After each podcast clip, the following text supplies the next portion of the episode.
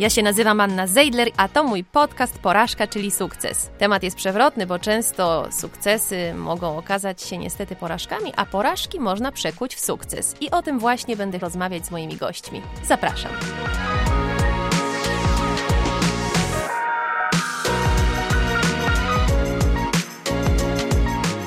Dzień dobry. Dzisiaj moim gościem jest prezenterka telewizyjna Anna Dec. Dzień dobry, Aniu. Dzień dobry. Bardzo się cieszę, że Cię widzę. Tak dawno się nie widziałyśmy, że nie miałam Ci nawet okazji pogratulować Twojego brzucha pięknego. Dziękuję, tak. Ten jest piękny, to prawda.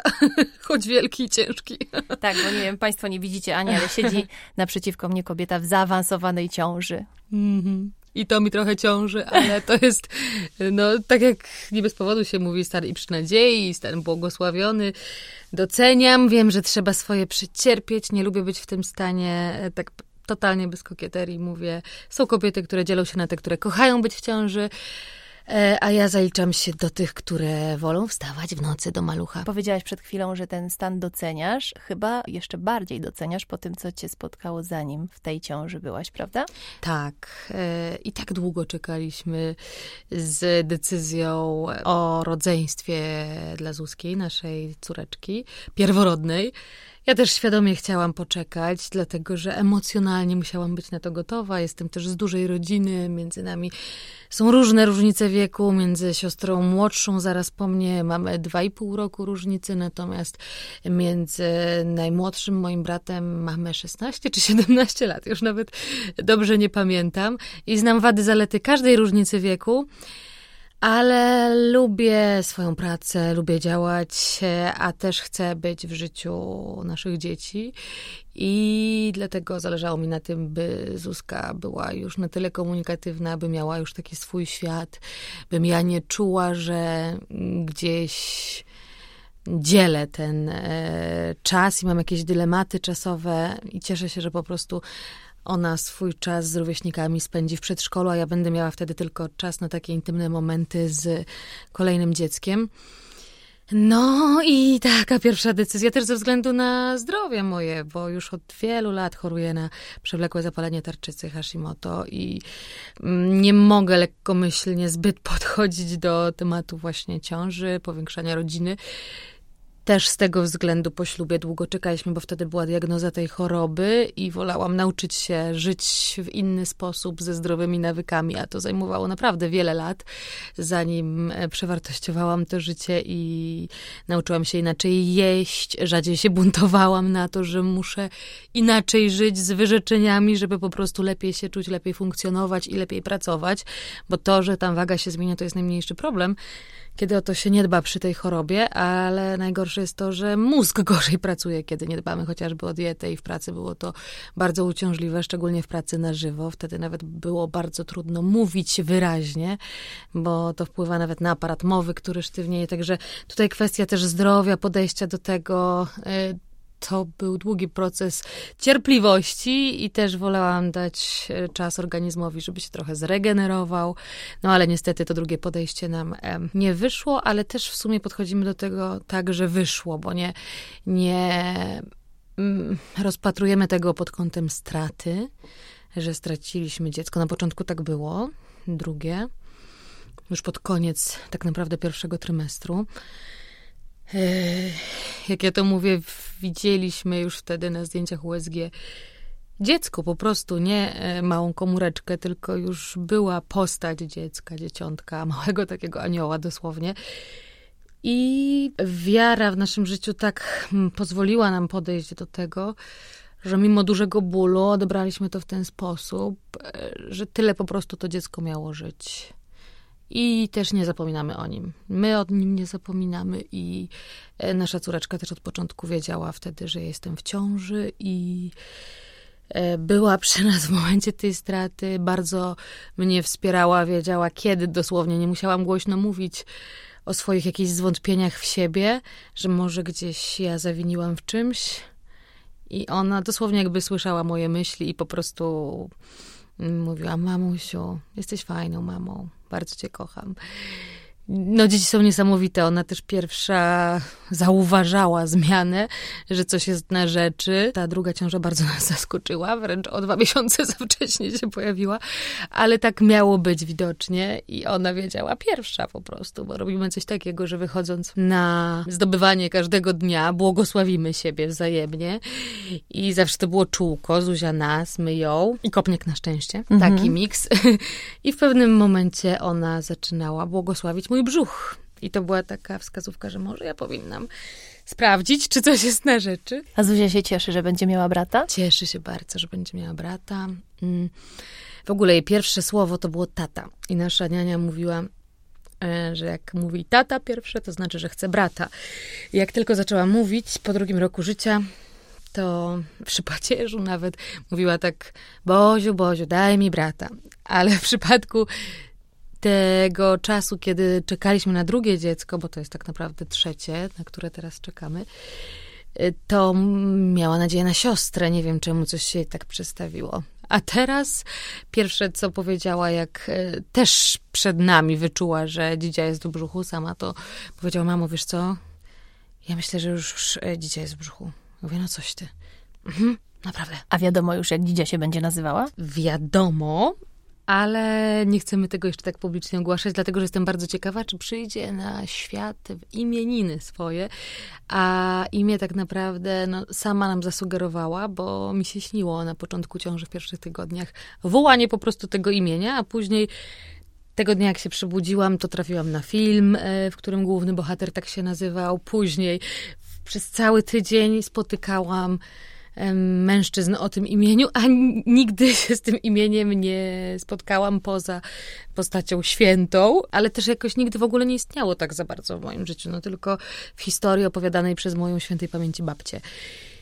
I to jest zaskakujące, powiem szczerze. Ja później zerkałam, że w okolicach terminu mamy kilkukrotnie imieniny, także jest jakaś magia w tym i mówię, no chyba nie mamy wyjścia. Jak ci się podoba? I mąż mówi, najważniejsze, że święte. Mama będzie zadowolona. I oczywiście żartujemy, ale nie, dla nas to też jest ważne, żeby mieć patrona swojego. Ja mam jakąś tam swoją relację ze świętą Anką. Czuję takie wsparcie, ale jestem po prostu bardzo ciekawa, czy urodzi się w imieniny. No ale zobaczymy. Niech zostanie troszkę tej tajemnicy, bo ja też chcę długo pracować, dlatego że mi szybciej mija ciąża po prostu. A jak mam wolne, to wszystko mnie boli, bardziej czuję te wszelkie dolegliwości. Bardziej skupiam się na sobie i tak bezproduktywnie spędzam ten dzień. Moja praca też nie jest jakoś bardzo uciążliwa, bardzo ją lubię.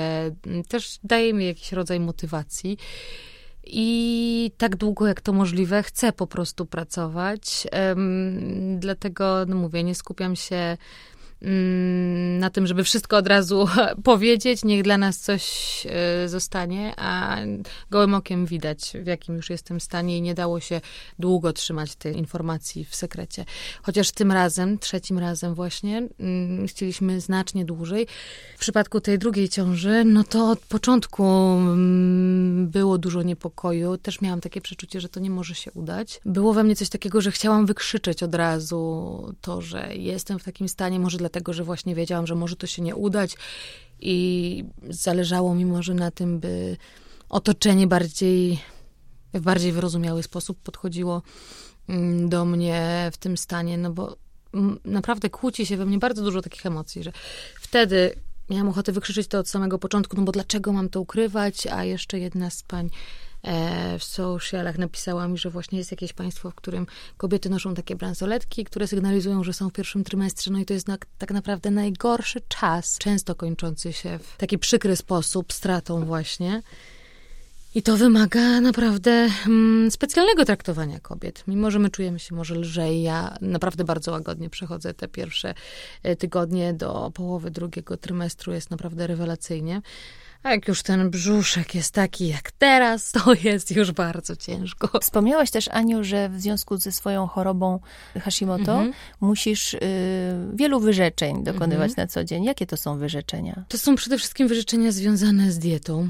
tak jak ograniczanie glutenu. Najlepiej, żebym w ogóle tego glutenu nie jadła, no ale już po wielu latach takiego totalnego mm, wyzbycia się tego składnika w diecie, pozwalam sobie na taką pełnowartościową, e, mąkę pełnoziarnistą, żeby, bo nie mam stwierdzonej celiaki, dlatego też nie chcę e, jelit tak totalnie wyjaławiać, a żeby jednak ten błonnik i te zboża były dostarczane. Też ograniczenie cukru, ograniczenie nabiału krowiego, tych czynników takich w diecie, które są e, prozapalne, bo to nie tylko sprawia, że ja tyję, puchnę, ale najgorsze w tym wszystkim jest to, że jak właśnie nie przestrzegam diety stricte takiej przeciwzapalnej, to mój mózg naprawdę zwalnia.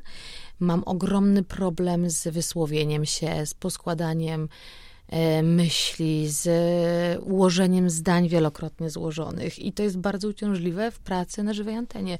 Nawet mam wątpliwość, czy nazywam się Ania Dec. To są naprawdę takie, takie mgiełki umysłowe, o których się mówi, że po covid niektórzy czegoś takiego doświadczają.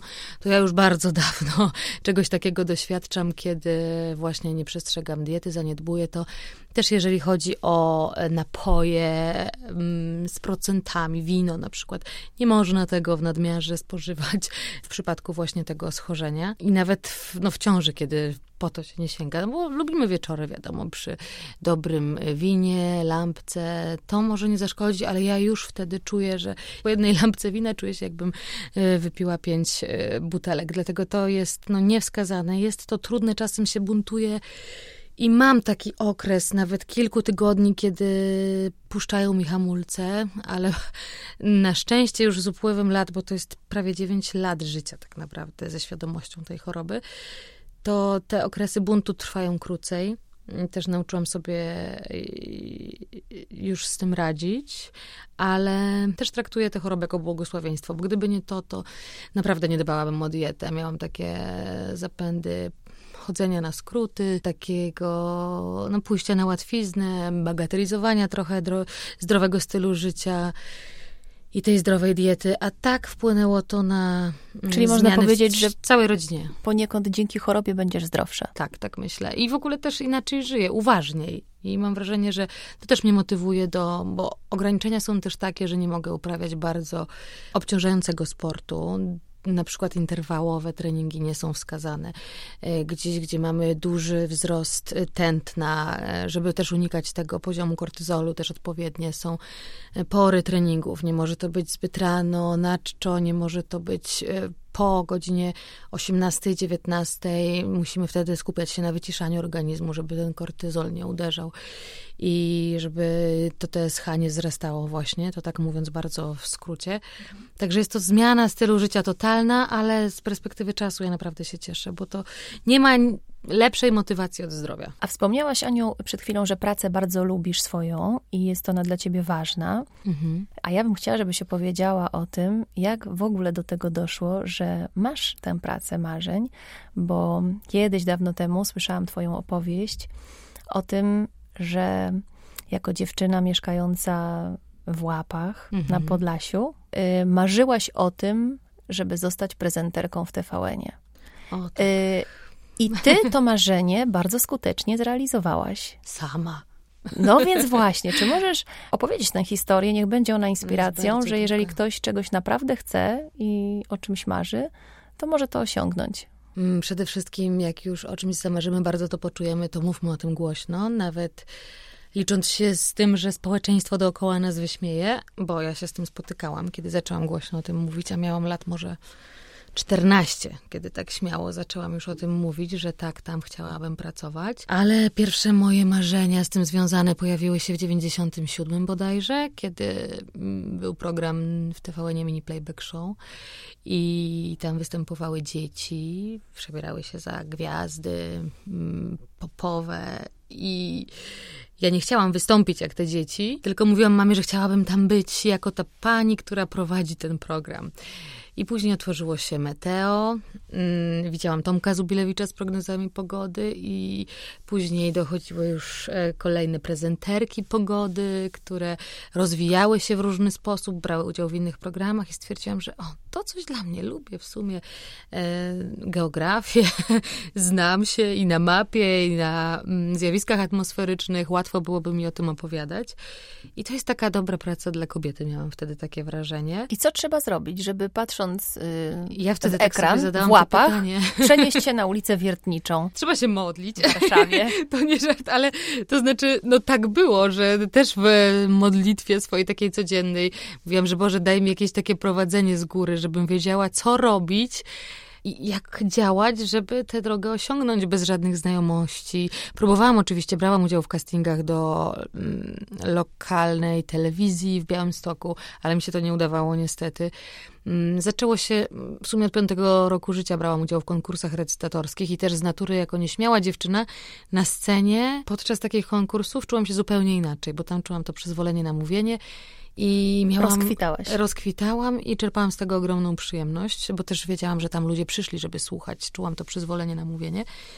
Mm, to te konkursy tak naprawdę kontynuowałam do końca liceum. Każdego roku, już później jak byłam starsza, to sobie wyszukiwałam w całym kraju konkursy, żeby po prostu mieć to obycie sceniczne, posłuchać na swój temat e, opinii ekspertów, co poprawić. I jedną z rzeczy bardzo ważnych do poprawienia była wymowa, to zaciąganie podlaskie trochę błędna interpretacja, ale kiedyś taki reżyser w Skarżysko-Kamiennej powiedział, że jest coś takiego, co każe na ciebie patrzeć. Nie wiadomo, co to takiego trudno, bo nie byłam klasyczną pięknością, długonogą, długowłosą, tylko naprawdę taką przeciętną dziewczyną, która miała różne okresy w swoim życiu i raz była bardziej atrakcyjna, raz mniej, ale nie to było najważniejsze, tylko ja też wiedziałam, że muszę być ze sobą w e, takiej ciekawej relacji, żeby dobrze siebie znać, czytałam odkąd pamiętam tak naprawdę.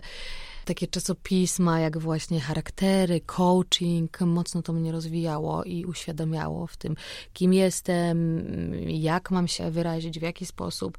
Ale jestem też z konserwatywnej rodziny, z konserwatywnej społeczności i potrzebowałam trochę takiej zmiany, otwarcia głowy trochę, że można żyć inaczej. I podjęłam taką walkę tak naprawdę, żeby zrealizować to marzenie. Mówiłam, muszę jak najwięcej rozwinąć siebie, żeby umieć wyrazić to, co czuję, co widzę. To nie może być przeciętne. Muszę mieć mam dużo do powiedzenia, ale chcę wyrażać się w ciekawy sposób. I to była ta inwestycja w siebie, ale też mm, no, muszę zdobywać doświadczenie. Nie mogłam tak od razu iść nawet myśleć o studiach w Warszawie, bo mieliśmy, no mamy liczną rodzinę i to by było zbyt kosztowne, żeby mnie wysłać na studia do Warszawy. Musiałam pomyśleć o czymś e, innym, musiała to być też praca. I w pierwszej kolejności szukałam no, jakiejś możliwości wybicia się, dojścia do ludzi, którzy trochę zahaczają o ten świat i wyszukałam wtedy lokalne konkursy piękności, e, właśnie wybory Miss, bo po tych konkursach też widziałam, że dziewczyny nieraz e, w kanałach telewizyjnych dostawały pracę i e, kilka z nich do tej pory też tak pracuje i stwierdziłam, o, no to jest jakby jedyna droga na Podlasiu. Pojadę, zrobią zdjęcia, te zdjęcia będę mogła gdzieś wysłać ewentualnie, będą jakieś nagrania, sprawdzę się na scenie, czy mnie to nie peszy nie liczyłam absolutnie na wygraną, bo wiedziałam, że jestem i za niska, i nie mam takiej budowy typowo modelkowej, jeżeli można tak w ogóle powiedzieć. Ale jednak tym obyciem scenicznym, jak niektórzy mówią, charyzmą, udało się wygrać przypadkiem konkurs nastolatek ale zamiast rozwijać się w kierunku modowym, no to były dorywcze prace, hostessowanie, ale też wiedziałam, że ja po prostu muszę być na rynku pracy. Tu muszę kogoś poznać, tam muszę kogoś poznać. Muszę mm, zderzyć się z różnymi branżami, bo to wszystko uczy. Wyłapywałam, jak ludzie się komunikują, jaki jest język w danej branży, żeby też wiedzieć jak najwięcej. I każde doświadczenie brałam na swoją korzyść tak naprawdę i to była bardzo trudna praca, bardzo łatwa wtedy, jeżeli chodzi o zdobycie tak naprawdę tej pracy, że jak już gdzieś się zahaczyło, to później się poznawało kogoś, kto miał swoją agencję, wysyłał na różnego rodzaju zlecenia i to była głównie branża spożywcza, ale też były wydarzenia takie kulturalne, już później na przykład w Warszawie, gdzie były osoby z pierwszych stron gazet, byli politycy. Oswajałam się z takim stresem w kontakcie z nimi, żeby nie bać się ich, bo to też ludzie i to naprawdę bardzo, bardzo pomogło mi później, kiedy dostałam e, staż w TVN w redakcji Faktów. No ale właśnie, jak się... to się stało, że ten staż dostałaś, że do tej telewizji wymarzonej trafiłaś? Mhm. Tak to się stało, że właśnie praca, która kosztowała mnie najwięcej wyrzeczeń, praca hostessy, która była dla mnie najbardziej obciążająca, bo to była praca Mm, która była takim zderzeniem się z bardzo niefajnymi stereotypami. I ja za każdym razem chciałam udowodnić, że ja tu przyszłam pracować, e, a nie szukać różnych okazji. I tylko nie chciałabym na przykład, żeby moja córka tak pracowała, bo teraz z perspektywy czasu widzę, ile było zagrożeń wbrew pozorom, ale dzięki temu, że ja jestem taka nadwrażliwa i w różnych sytuacjach widzę zagrożenia potencjalne. Mój mąż się śmieje, że powinnam pisać e, scenariusze do takich filmów akcji, gdzie naprawdę dużo się dzieje. Mam bardzo dużą zasadę takiego ograniczonego zaufania do ludzi. I jestem bardzo asertywna, że wolę zrobić awanturę na forum, jeżeli czuję, że gdzieś granica jest przekroczona i nawet nie podejmę się jakiegoś działania i po prostu nie wiem, czy na przykład moja córka byłaby na tyle asertywna, żeby w takich sytuacjach, kiedy ktoś, e, nie wiem, jedziemy na wielkie targi w Poznaniu i okazuje się, że ja mam na przykład dzielić e, apartament z panem, który zatrudniał nas. Ja powiedziałam, absolutnie nie, wracam do domu. I zrobiłam taką awanturę, że nie pracowałam tam po prostu. Zażądałam zapłaty z góry. Oczywiście, żeby wszystko odbywało się legalnie i wróciłam do domu. To jest taka praca, gdzie ja wtedy i teraz wiedząc, co się dzieje, wiem, że nie przesadzałam z moimi obawami. I dlatego nie chciałabym, żeby moja córka tak pracowała. I cieszę się, że też dzięki takiej świadomej relacji z moją mamą y, i rozmawianiu na różne też trudne i intymne tematy, ja wolałam przerysowywać to i widzieć więcej zagrożenia, aniżeli e, traktować to, a nie, to mnie nie dotyczy, tylko naprawdę jasno komunikować swoje obawy. I, ale to była taka praca, która no, bardzo dużo mnie nauczyła, bo dowiedziałam się wiele o różnych branżach, ale też praca, w której dostrzeżono to, że pracuję naprawdę ponadprzeciętnie i bardzo dużo wiem, że dużo od siebie wymagam, dużo więcej niż wymaga się ode mnie tak naprawdę i dlatego później agencje lubiły ze mną pracować, bo wiedziały, że zawsze jak będzie jakiś pożar, to go ugaszę, pomogę, bo jestem dobrze przygotowana. I wbrew pozorom ta praca, też dzięki temu, że poznałam mojego męża, dość wcześnie, bo w ostatniej klasie liceum, to on mnie mocno wspierał w tym, że ufał mi i nawet było tak, że miałam jechać na wielkie targi do Włoch i się okazało raptem, że z organizatorem jest problem z hotelami w Rzymie. Miałam już bilety, to śpimy e, w jednym apartamencie, oczywiście oddzielne sypialnie, ale jeden apartament. I mówię, nie, nie jadę nigdzie. I niektórzy może by tak zaufali, polecieli, a ja mówię, nie ma mowy, nie jadę. I przepadł bilet straciłam wtedy pracę, ale wolałam w ten sposób chronić siebie. I to też była forma pracy, która pozwalała mi na zbieranie pieniążków, za które jeździłam do Warszawy, wyszukiwałam sobie tak jak mówię, to była praca, żeby osiągnąć to marzenie pracy w telewizji na wielu etapach rozwoju siebie, rozwoju też swojego warsztatu, oswajania się z kamerą, ale w inny sposób niż to się klasycznie zazwyczaj odbywa. E, czyli właśnie za te pieniążki zarobione na hostessowaniu jeździłam na te warsztaty mm, i teatralne, bo też myślałam o Akademii Teatralnej. E, warsztaty, później już jak się przeprowadziłam do Warszawy z monologu interaktywnego, które też mocno mnie rozwinęły ze Staromiejskiego Domu Kultury, czy na castingi takie do reklam. I na te castingi jeździłam na początku nie po to, żeby wygrać, bo wiedziałam, że jeszcze jestem słaba, ale wiedziałam, że jak przeskoczę pewną barierę wstydu, zgrywania się na castingach z ludźmi, którzy też pretendują do danej reklamy, to wiedziałam, że jak opanuję ten wstyd, ten stres, że mnie tak ściska w gardle, to ja już wtedy wszystko będę mogła zrobić mm, i wtedy już będę dobrze przygotowana do tego, by startować i starać się o pracę w telewizji, właśnie w roli prezenterki telewizyjnej. Zajęło mi to sześć lat, zanim pękła taka bariera we mnie, że wszyscy inni patrzą, śmieją się, jak robisz z siebie naprawdę idiotę czasami. I kiedy tak totalnie potrafiłam się wyłączyć. Wtedy zaczęłam przechodzić przez szkło dosłownie i zaczęły zdarzać się epizody w filmach, w serialach.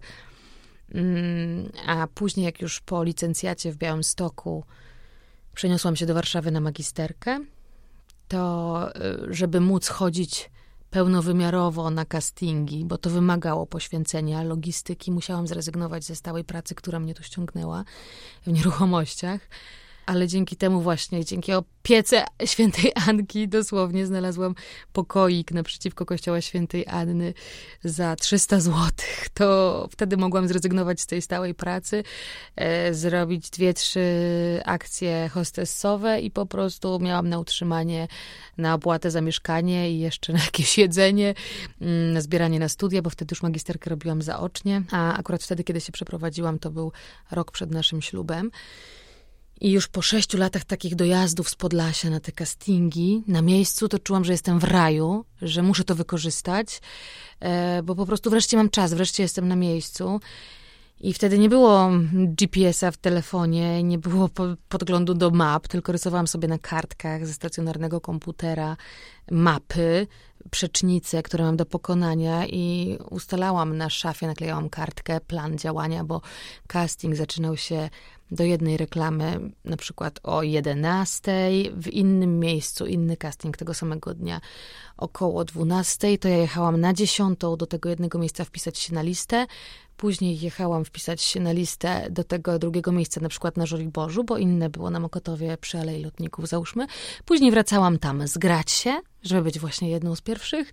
I później wracałam znów na Żoliborz, to wszystko tramwajami, metrem, autobusami. To była taka przeprawa, ale opłaciło się, bo zaczęłam w końcu po pół roku wygrywać reklamy i naprawdę odłożyć pieniądze mm, na to, żebyśmy opłacili wesele, bo chcieliśmy mieć duże wesele. Oczywiście rodzice nas wsparli na tyle, na ile mogli.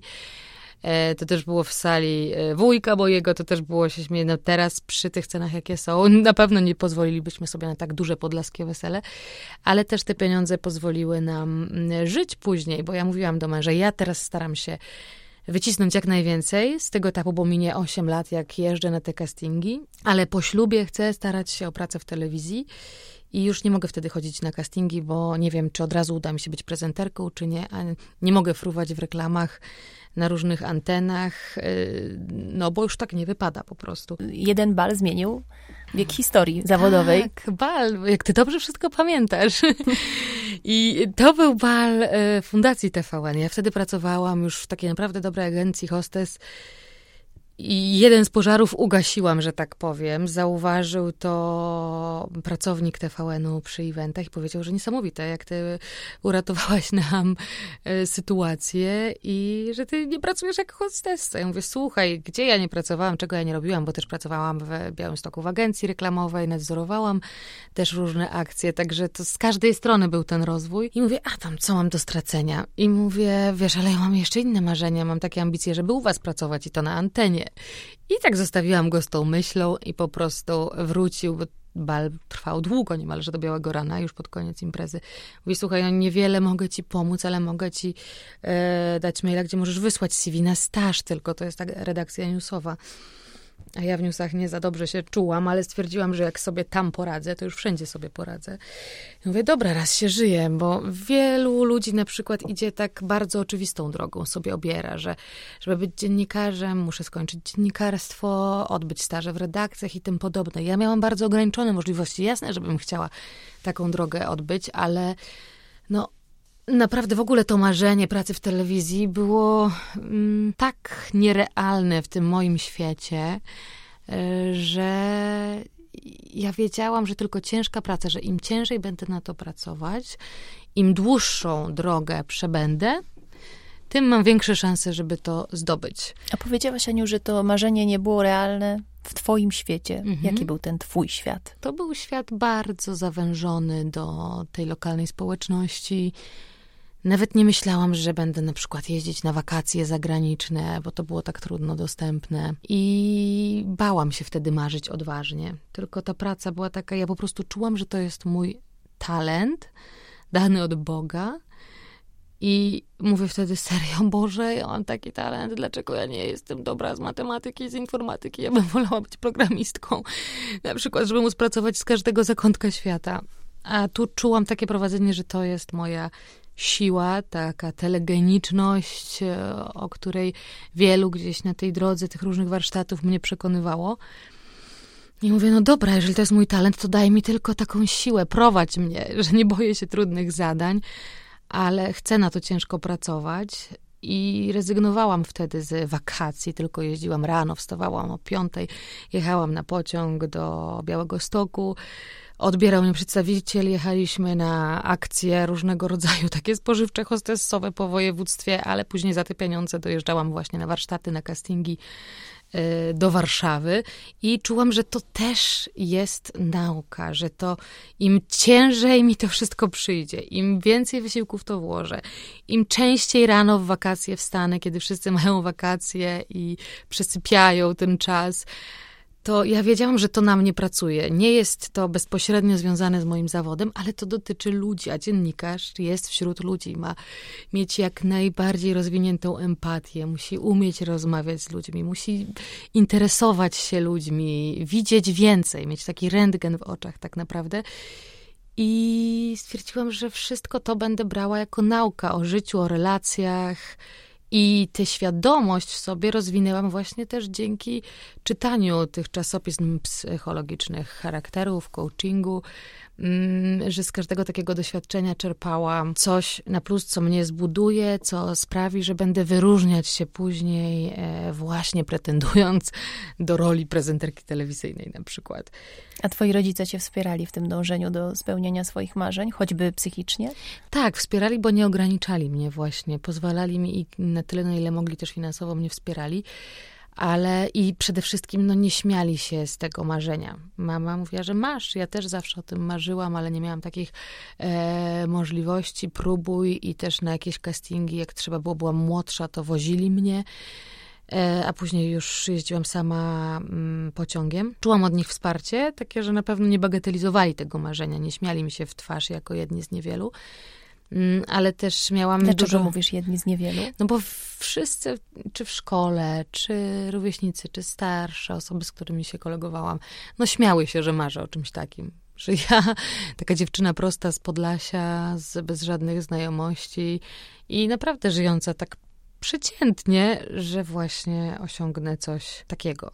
To może dla niektórych jest niewiele, ale wiem, ile to wysiłku mnie kosztowało. Ja wiem, jaka to była zawiła droga i świadoma, bo gdyby to wyszło przy okazji, to nie czułabym tego tak. A ja z pierwszym podjęciem pracy, nawet z pierwszym wysłaniem mm, zgłoszenia do konkursu Miss. Wcześniej to był ogólnopolski konkurs i ja się w tym roku nie dostałam, pamiętam nie poddałam się i postanowiłam spróbować w konkursie lokalnym, e, wojewódzkim i tam wygrałam ten konkurs i to też sprawiło, że trochę inaczej mnie traktowano. I jako laureatka tego konkursu miałam jakby większe szanse, ale też w pewnej sytuacji postawiłam bardzo jasno granicę, mm, w co nie chcę wchodzić zbyt głęboko.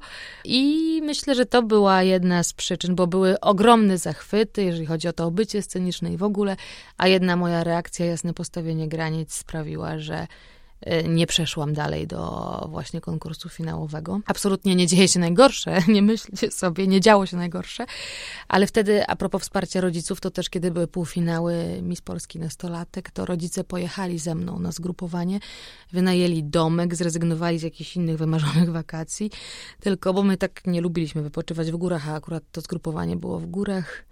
I rodziców miałam po prostu blisko i rodzeństwo, dlatego czułam się bezpiecznie i Tutaj też no, sprawdziła się ta asertywność i to takie jasne stawianie granic. To też w kwestii przekraczania granic w ogóle w rozmowie i mm, w takim bezpośrednim kontakcie, kiedy czułam, że ta rozmowa idzie w złym kierunku, potrafiłam naprawdę bardzo mm, mocno zareagować na forum i może zamiary nie były takie, jak ja sobie wyobrażałam, ale wolałam przesadzić. I może za panikarę mnie uznano, nie wiem, ale byłam naprawdę bardzo ostrożna. Tylko to otworzyło mi wiele drzwi, bo to właśnie mm, dało mi kontakty do agencji, dało mi też zdjęcia, które później wysyłałam i które, bo zrobić zdjęcia, no to wtedy nawet dla mnie kilkadziesiąt złotych to był majątek, żeby zapłacić za zdjęcia do portfolio, a te zdjęcia były potrzebne, żeby na przykład zgłosić się do agencji aktorskiej na Chełmskiej, takich aktorów, amatorów, i żeby być branym pod uwagę właśnie do y, rozsyłania informacji castingowych. Także wszystko działo się w życiu moim po coś, ale ta praca hostessy najdłużej w sumie się ciągnęła i tylko ja wiedziałam, że od tego pierwszego momentu, tego działania, że wchodzę na drogę realizacji marzenia o pracy w telewizji, że ona będzie długa, zawiła, nieoczywista i naprawdę czułam, że to trwa bardzo, bardzo długo. Może dzięki temu ten sukces lepiej smakuje. Może. Właśnie nie, nie odbieram tego w kategoriach takiego spektakularnego sukcesu, bo jasne, że ma się apetyt na więcej. Tylko ja wiem, że i tak wybrałam bo mogłabym bardziej zaryzykować. Ja marzyłam o pracy właśnie od początku, na przykład w Dzień Dobry TVN, ale wiedziałam, że to wymaga jeszcze większego poświęcenia, jeżeli chodzi o czas, kwestia też rodziny tutaj. Ja bardzo chciałam, czułam powołanie do bycia matką, do bycia żoną przede wszystkim i też w liceum poznałam mojego Tomka, to ja już wiedziałam, że ja z tym człowiekiem chcę żyć i nawet trochę przez mój nacisk e, to powołanie do małżeństwa zrealizowaliśmy wcześniej, bo ja wiedziałam, że ja potrzebuję prowadzenia z góry. My akurat do małżeństwa podchodzimy w takim wymiarze też duchowym mocno i gdybyśmy nie byli wierzący, to może byśmy z tym zwlekali, jeżeli chodzi o ślub cywilny, ale nam zależało na ślubie kościelnym i ja wiedziałam, że ja potrzebuję tego błogosławieństwa z góry, siły tego sakramentu, E, żeby później zdobywać te marzenia zawodowe, bo wiedziałam, że wtedy będę podejmować zupełnie inne decyzje, że najważniejsi będziemy my, bo już jesteśmy na tej drodze małżeństwa i dla mnie to było najważniejsze i że nie będę wtedy myśleć mm, bardzo egoistycznie o takiej karierze w pełnym tego słowa znaczeniu, tylko będę może wybierać skromniejsze rzeczy i skromniejsze propozycje, ale wiedziałam, że one nie będą kosztem naszego życia rodzinnego. I wiedziałam, że to musi, bo znam siebie dobrze właśnie. Chodzi o to, że ta relacja z samą sobą była bardzo dobrze rozwinięta i ten dobry kontakt ze sobą, to słuchanie siebie i też znajomość trochę swoich zapędów, że ja wiem, y, jak potrafię się zagalopować i wiem, jak się wyhamować po prostu, no bo każdy z nas jest w jakimś stopniu egoistą. I ja, kiedy nie mam pewnych hamulców, to naprawdę mm, za bardzo myślę o sobie i mogę w ten sposób ranić innych, a tutaj bardzo doceniłam to, że mój mąż pojawił się na mojej drodze, że to marzenie od dziecka o dobrym mężu się spełniło, że tak cudowny człowiek pojawił się w moim życiu. I ja nie chciałam tego zaprzepaścić. Ja nawet wiedziałam, że mogę nie dostać tej pracy w telewizji, ale chcę z nim być, chcę z nim żyć i to, że się poznaliśmy właśnie w ostatniej klasie liceum, jak byłam, bo mąż jest rok starszy ode mnie, no to byliśmy goli, weseli i sobie dorabialiśmy na to, żeby pojechać nad morze na tydzień. Starczało nam na głowę 400 złotych i podczas takiego wyjazdu pozwalaliśmy sobie na jednego drinka w takim beach barze za 30 złotych, to był majątek. I ja dalej tak czuję, mimo tego rozwoju, mimo tego, że sobie radzimy, to cały czas czuję tę nagą taką relację między nami, bez tych wszystkich ozdobników. Myślałam, że pierwsze mieszkanie e, nasze, takie na kredyt, ale nasze, coś zmieni. I jak tylko je kupiliśmy, to mówię, to jest niesamowite, Tomek, że ja nie czuję, że to w jakikolwiek sposób zmieniło nasze życie, że ja czuję takich nagich nas po prostu, Anię i Tomka, którzy byli razem nie mając ani pracy. My nawet się pobraliśmy, nie mając stałej pracy. I jeszcze studiując, mój mąż jeszcze wtedy miał e, rok studiów w Białej Podlaskiej, dziennych, mieszkał w akademiku, a ja dostałam staż w TVN-ie.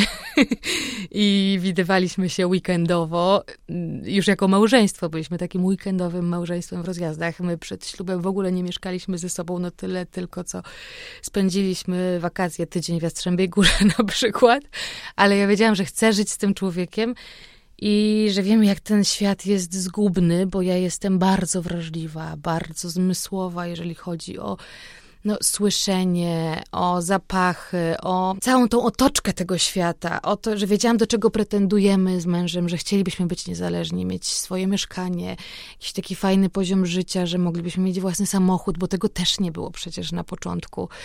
I to takie banalne rzeczy, ale wydawały nam się bardzo trudne do osiągnięcia. I kiedy widziało się ludzi już, którzy dużo osiągnęli na stanowiskach, i myślę sobie, gdzie my, a gdzie oni, i jak dużo jeszcze przed nami pracy. I ja wiedziałam, że gdyby nie siła sakramentu, nie to, że sobie obiecaliśmy przed Panem Bogiem, ślubowaliśmy, to ja wiedziałam, że moja taka natura artystyczna mogłaby naprawdę różnym pokusom ulec. Mhm. Że może wybrałabym łatwiejsze życie na skróty, bo imponowało mi to, że mężczyźni byli. Na przykład ja zawsze chciałam w ogóle mieć starszego mężczyznę, już takiego e, ustawionego, żeby nie to, żeby miał być nie wiadomo jak zamożny, tylko żeby on już swoje odrobił, bo też czułam, że mężczyźni później dojrzewają i że po prostu emocjonalnie rówieśnicy byli dla mnie po prostu no, nieciekawi i nie czułam czułam tego zrozumienia, nie czułam zrozumienia moich potrzeb, jeżeli chodzi o mój rozwój. A tutaj Tomek okazał się, w ogóle zdziwiłam się, jak go poznałam, że jest tylko rok starszy, ale był ogromnym wsparciem, nie ograniczał mnie, podobało mi się to, że nie jest o mnie zazdrosny, że nie widzi tego zagrożenia, które ja widzę, nie robi mi akcji różnych takich e, scen zazdrości, bo pracuję jako atrakcyjna kobieta, no i e, ten atrybut kobiecości się po prostu wykorzystuje, to atrakcyjność w tej pracy, no w pracy hostessy, ta atrakcyjność fizyczna była też ważna, żeby po prostu pracować w taki sposób. I to jego wsparcie może też dawało mi taką siłę, żeby z tej pracy nie rezygnować, a to była taka pierwsza praca, z której bym zrezygnowała, bo ona mentalnie z tym poziomem świadomości, który miałam, kosztowała mnie najwięcej. Mhm. A wbrew pozorom, ta praca dała mi pracę marzeń, dała mi możliwość, stworzyła możliwość. Tylko właśnie chodzi o to, że głośno wypowiedziało się swoje marzenie, swoje plany, ale wcześniej pracowało się też na to, żeby mieć coś do zaoferowania, jeżeli chodzi o swoje doświadczenie i każde doświadczenie z tej pracy hostessowej, w agencji reklamowej otworzyło mnie i wzbogaciło, że miałam naprawdę bardzo dużo do powiedzenia i też dzięki temu, że poznałam mojego męża w odpowiednim momencie, kiedy już miałam zapewnioną pracę w Warszawie, miałam wyjechać na studia od samego początku zaoczne, bo była zapewniona praca, to nie skoro go poznałam, on jest z Białegostoku, a dla mnie to jest najważniejsze, bo ta historia jest też szczególna i mówię, nie, ja czuję, że to jest mi pisany człowiek i po prostu trudno. Przełożę te plany życia w Warszawie, pójdę na licencjat do Białegostoku dziennie i zobaczymy. I to dzięki miłość temu, od pierwszego wejrzenia? Jak go pierwszy raz zobaczyłam, to poczułam coś, co śmiało można nazwać miłością, ale nie wiedziałam, że tak, ja czułam olśnienie. ale zanim e, to rozwinę, to mm, taką klamrą niech będzie to, że właśnie w idealnym momencie mojego życia Tomek się pojawił, bo zatrzymał mnie trochę na Podlasiu, w odpowiednim momencie tak naprawdę, kiedy mogłam zostać jeszcze w domu, mogłam być trochę bardziej samodzielna, jeszcze ciężej pracować, ponieważ dlatego, że mieszkałam w łapach, Rodzice nie myśleli o tym, by wynająć jakieś mieszkanie, pokój, nawet w akademiku w Białymstoku, tylko dojeżdżałam codziennie, bardzo rano, po szóstej, na uczelnię pociągiem, spacerkiem pół godziny. Te pociągi nie chodziły co 10-15 minut, tylko co dwie godziny na przykład. I sobie też spacerkiem chodziłam na uczelnię. Ja lubię spacerować bardzo. I poszłam na socjologię. I cieszę się, że poszłam na tę socjologię, ponieważ socjologia otworzyła mi głowę też pokazała, że można żyć też tak mocno, intensywnie, e, z bardzo silnym kręgosłupem moralnym, wierząc nie tylko w to, w co ja wierzę, ale to też jest sposób, socjologia nie daje może zawodu, ale daje sposób myślenia, który do tej pory czuję, jak mi procentuje, jak pomaga bo jest nawet zasady organizacji formalne i nieformalne. I sztuką jest odkryć te nieformalne zasady organizacji. I ja gdziekolwiek się nie dostałam do pracy, ja z, widziałam jak przez rentgen te niepisane zasady. I wiedziałam, co zrobić, żeby się po prostu utrzymać, jaki jest język tej organizacji. I to mi bardzo pomogło w tvn bo nikt ci nie zdradzi na wejściu know-how. I wiele osób na samym początku zniechęcało mnie, jak dostałam staż e, w tvn w redakcji faktów właśnie. Od razu powiedziałam, że ja chcę pracować na antenie, że już tyle lat na to pracuję e, walczyłam z tym, żeby oswoić się z kamerą i wiedziałam, jak trzeba to praktykować, żeby po prostu nie wyjść z wprawy i nie stracić tego, co się zyskało. I każdy mnie zniechęcał, że jak przyszłaś tu jako researcher, to wyjdziesz jako researcher, że jak chcesz pracować na antenie, to musisz tu przyjść jako diva z innej stacji na przykład. A ja mówię, a ja wam pokażę, że jest inaczej. Naprawdę dużo ryzykowałam, ale bo jasno komunikowałam. Wiele osób się ze mnie śmiało, ale przebiłam ten szklany sufit i w sumie tak naprawdę ode mnie zaczęły się te awanse researcherów. I osoby, które przyszły po mnie do redakcji, one patrzyły też trochę na to, że jednak mi się udało, przełamałam to i one pracują też na antenie, czytają serwisy, odważyły się, a te osoby, które były przede mną i tak siebie wzajemnie hamowały, trochę za późno się obejrzały, tak naprawdę, i gdzieś tam teraz próbują swoich sił w różny sposób, ale też inaczej ta ścieżka wygląda. A ja uważam, że udało mi się zdobyć naprawdę wyjątkowe miejsce w stacji, ale to też ta praca nad sobą, też to skąd pochodzę, mm, ta konsekwencja, to nie rzucanie słów na wiatr, to, że wiele osób dookoła narzeka, a ja naprawdę szanuję miejsce, w którym pracuję, bardzo je doceniam. Wiem, że nie ma idealnych miejsc pracy, ale ja naprawdę cieszę się, że jestem w tym miejscu, z którym się utożsamiam w dużym stopniu. I wiedziałam, że redakcja pogody jest bardzo dobrym miejscem do pracy dla kobiety, która chce być żoną, która chce być matką.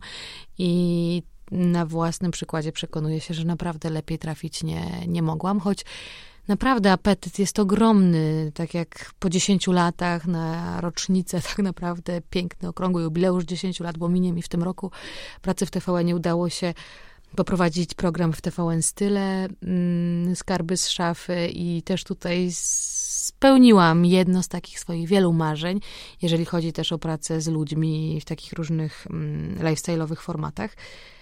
Ale tak jak mówię, w odpowiednim miejscu mój mąż i czasie się pojawił, że zatrzymał mnie na tym Podlasiu, bo to by było za wcześnie, już teraz wiem.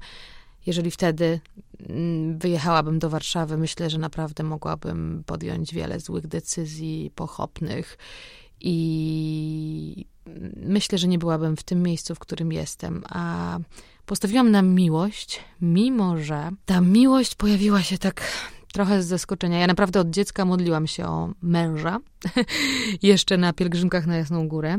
I bo mieliśmy taką tradycję rodzinną, że chodziliśmy na pielgrzymki zapoczątkował to ślub moich rodziców, że właśnie też po liceum pobrali się zaraz i mm, wchodzili na Jasną Górę, tam sobie później przed cudownym obrazem ślubowali sobie 15 sierpnia.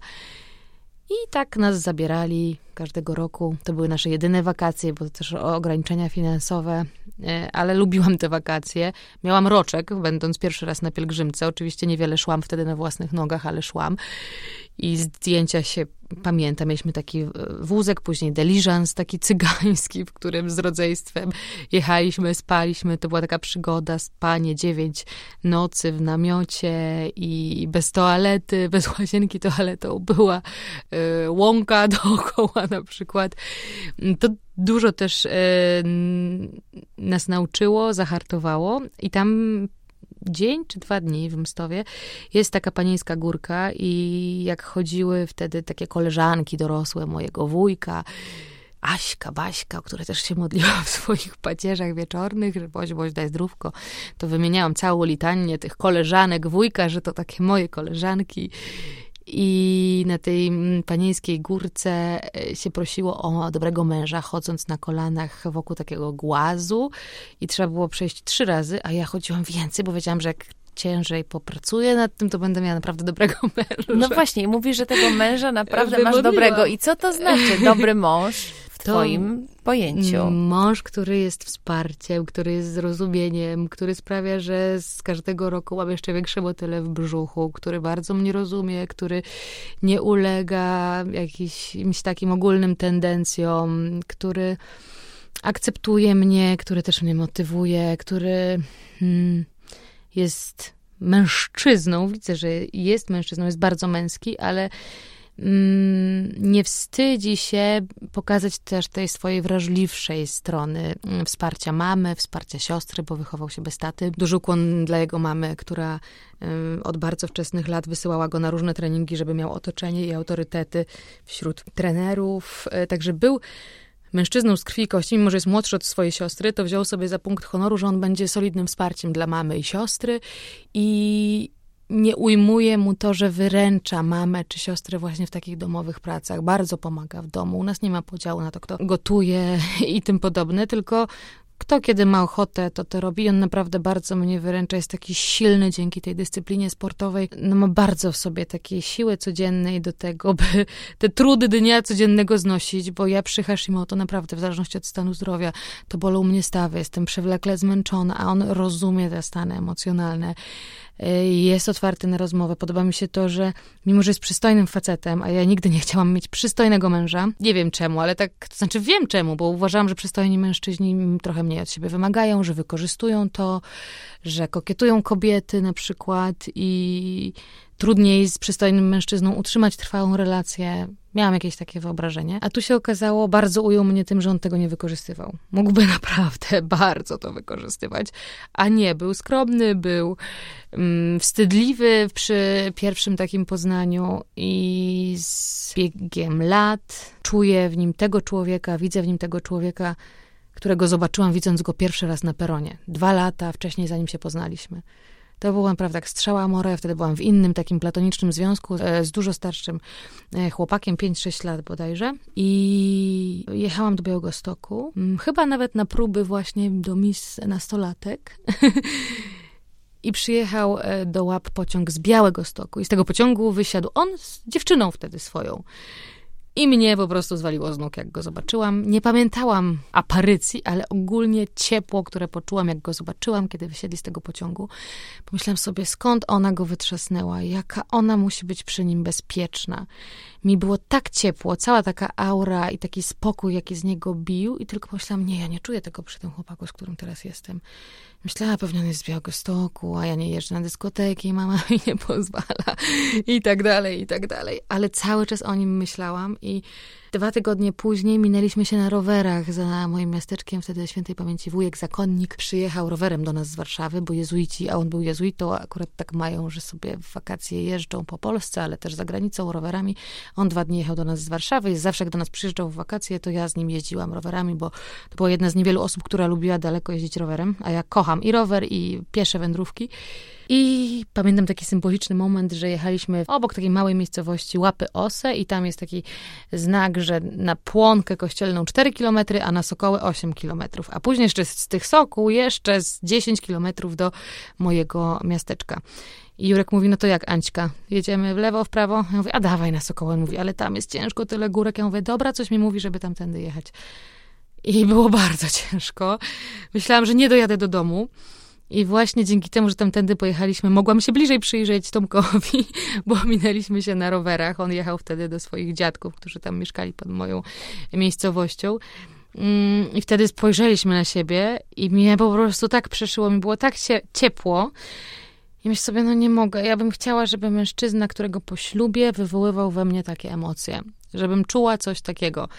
I wtedy sobie postanowiłam, że kogokolwiek nie poznam teraz, bo chłopak, z którym wtedy się spotykałam, poszedł do seminarium, to stwierdziłam, że to będzie mój taki wyznacznik, że jak nie poczuję tego do kogokolwiek, to nie będę się z nim spotykać, bo ja już nie chciałam tracić czasu na miłostki, tylko właśnie zaczekać na taką relację, w której będę widziała szansę na małżeństwo po prostu. Minęły dwa lata i dzięki temu, że tak naprawdę wzięłam udział w konkursie Miss, że, a wszystko to robiłam z myślą o rozwoju zawodowym, a tak naprawdę to też rzuciło światło na, na mnie, Tomkowi, tak mnie znalazł.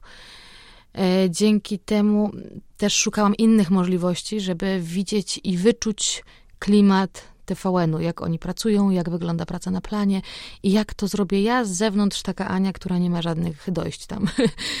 I dlatego był w gazecie Glamour konkurs Wygraj taniec z gwiazdami i kolację z gwiazdą.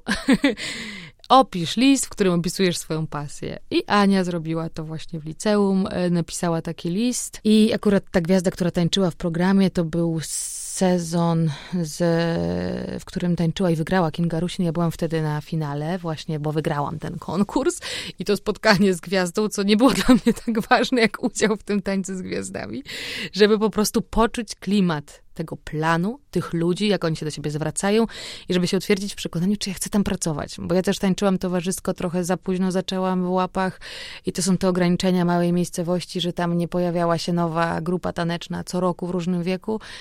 Tylko jak nie trafiłeś w odpowiednim momencie, to już później miałeś zaprzepaszczoną szansę, no chyba, żebym dojeżdżała do Białego Stoku, ale nie miałam takich możliwości wtedy. Aniu, z perspektywy tego wszystkiego, mhm. co mi teraz powiedziałaś, co uważasz za swój największy sukces? To, co tworzę z Tomkiem małżeństwo. To wiem, że prowadzi mnie też w zawodowym e, życiu. To jego też zaufanie e, do mnie i mm, jego ufność tym moim przeczuciom, temu prowadzeniu takiemu, bo ja naprawdę czuję, kiedy, gdzie i co zrobić tak naprawdę. Czuję, może nie to, że widzę jakieś znaki, ale naprawdę czuję mocno swoje powołanie i w sytuacjach, które pozornie wydają się zupełnie niezwiązane z realizacją twojego marzenia, okazuje się, że tu tkwi właśnie, tu są te drzwi, tu są te drzwi, którymi e, wejdziesz, a wielu ich nie widzi, bo nie są związane bezpośrednio z tym, co chcą na przykład robić. I właśnie dzięki temu myśleniu, tej motywacji zawodowej podejmowałam takie decyzje, że właśnie ten udział w konkursie Glamour, później była relacja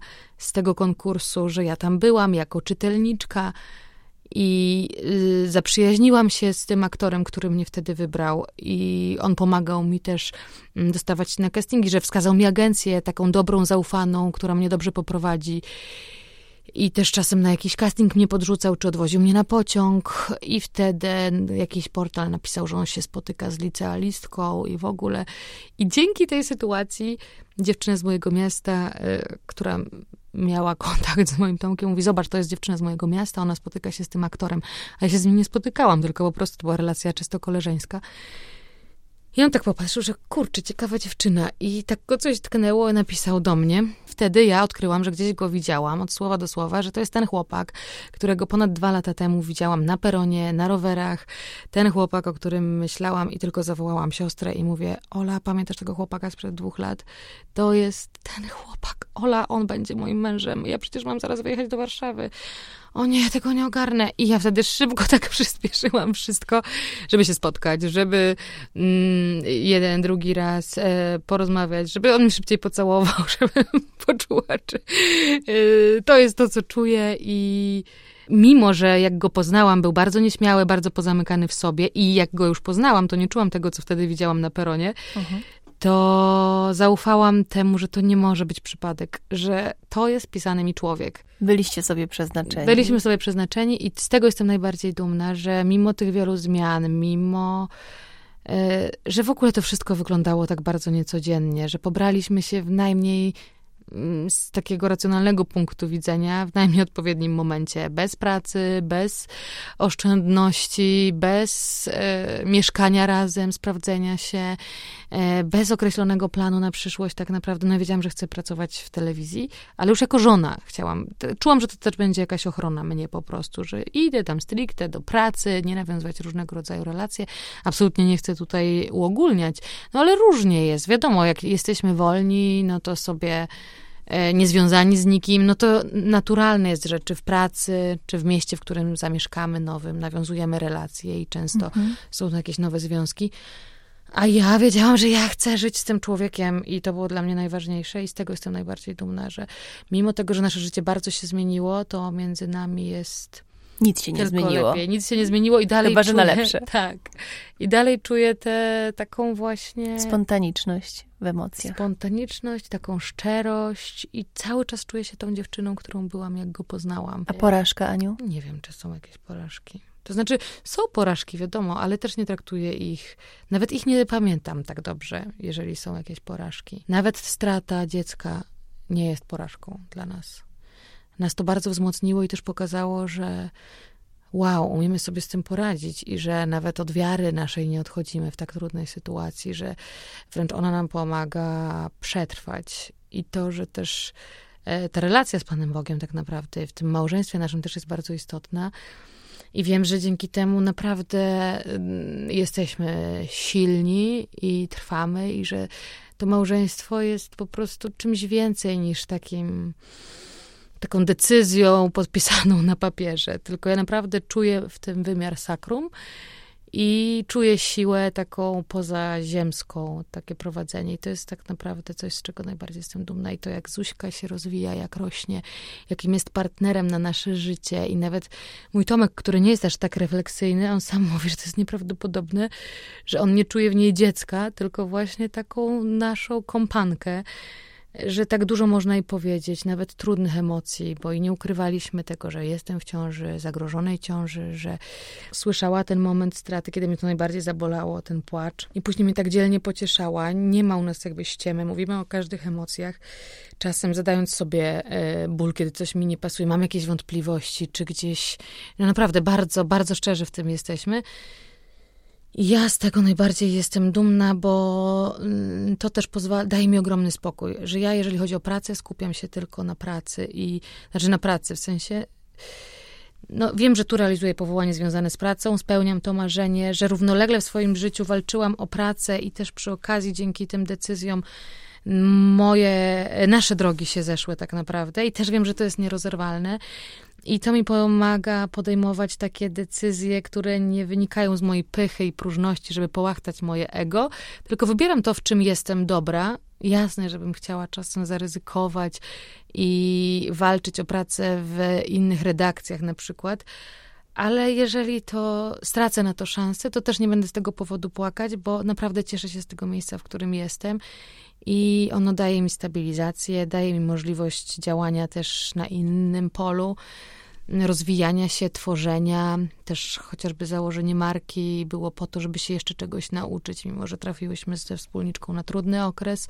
To zrównoważona marka to tym bardziej droga w rozwoju, bo jeżeli chodzi o inwestycje w produkty bardzo wysokiej jakości, ale też nie myślałam... Potwierdzam, dzisiaj moja córka pojechała na wycieczkę szkolną w szaliku wasz, z waszej o, firmy. to jest mi bardzo miło, ale mówię, to jest trudne, mimo że ja nie oczekiwałam, że o, założymy firmę i będziemy nie wiadomo ile zarabiać, tylko bardziej zakładałam tę firmę, żeby się czegoś nauczyć, żeby dać otworzyć kolejne drzwi do rozmów, żeby się nauczyć też biznesu, tego jak to wszystko wygląda, inaczej spojrzeć na marki, żeby być jeszcze bardziej transparentnym, żeby umiejętnie dobierać sobie współpracę, bo mm, też działam w social mediach, e, współpracuję z różnymi markami, ale dzięki temu, że mam stałą pracę w telewizji, to też pomaga trzymać się tak naprawdę swoich zasad, że nie traktuję tej pracy w social mediach jako jednej, jedynej i biorę wszystko jak leci, tylko moje wybory są spójne ze mną, nie są podyktowane tylko chęcią zysku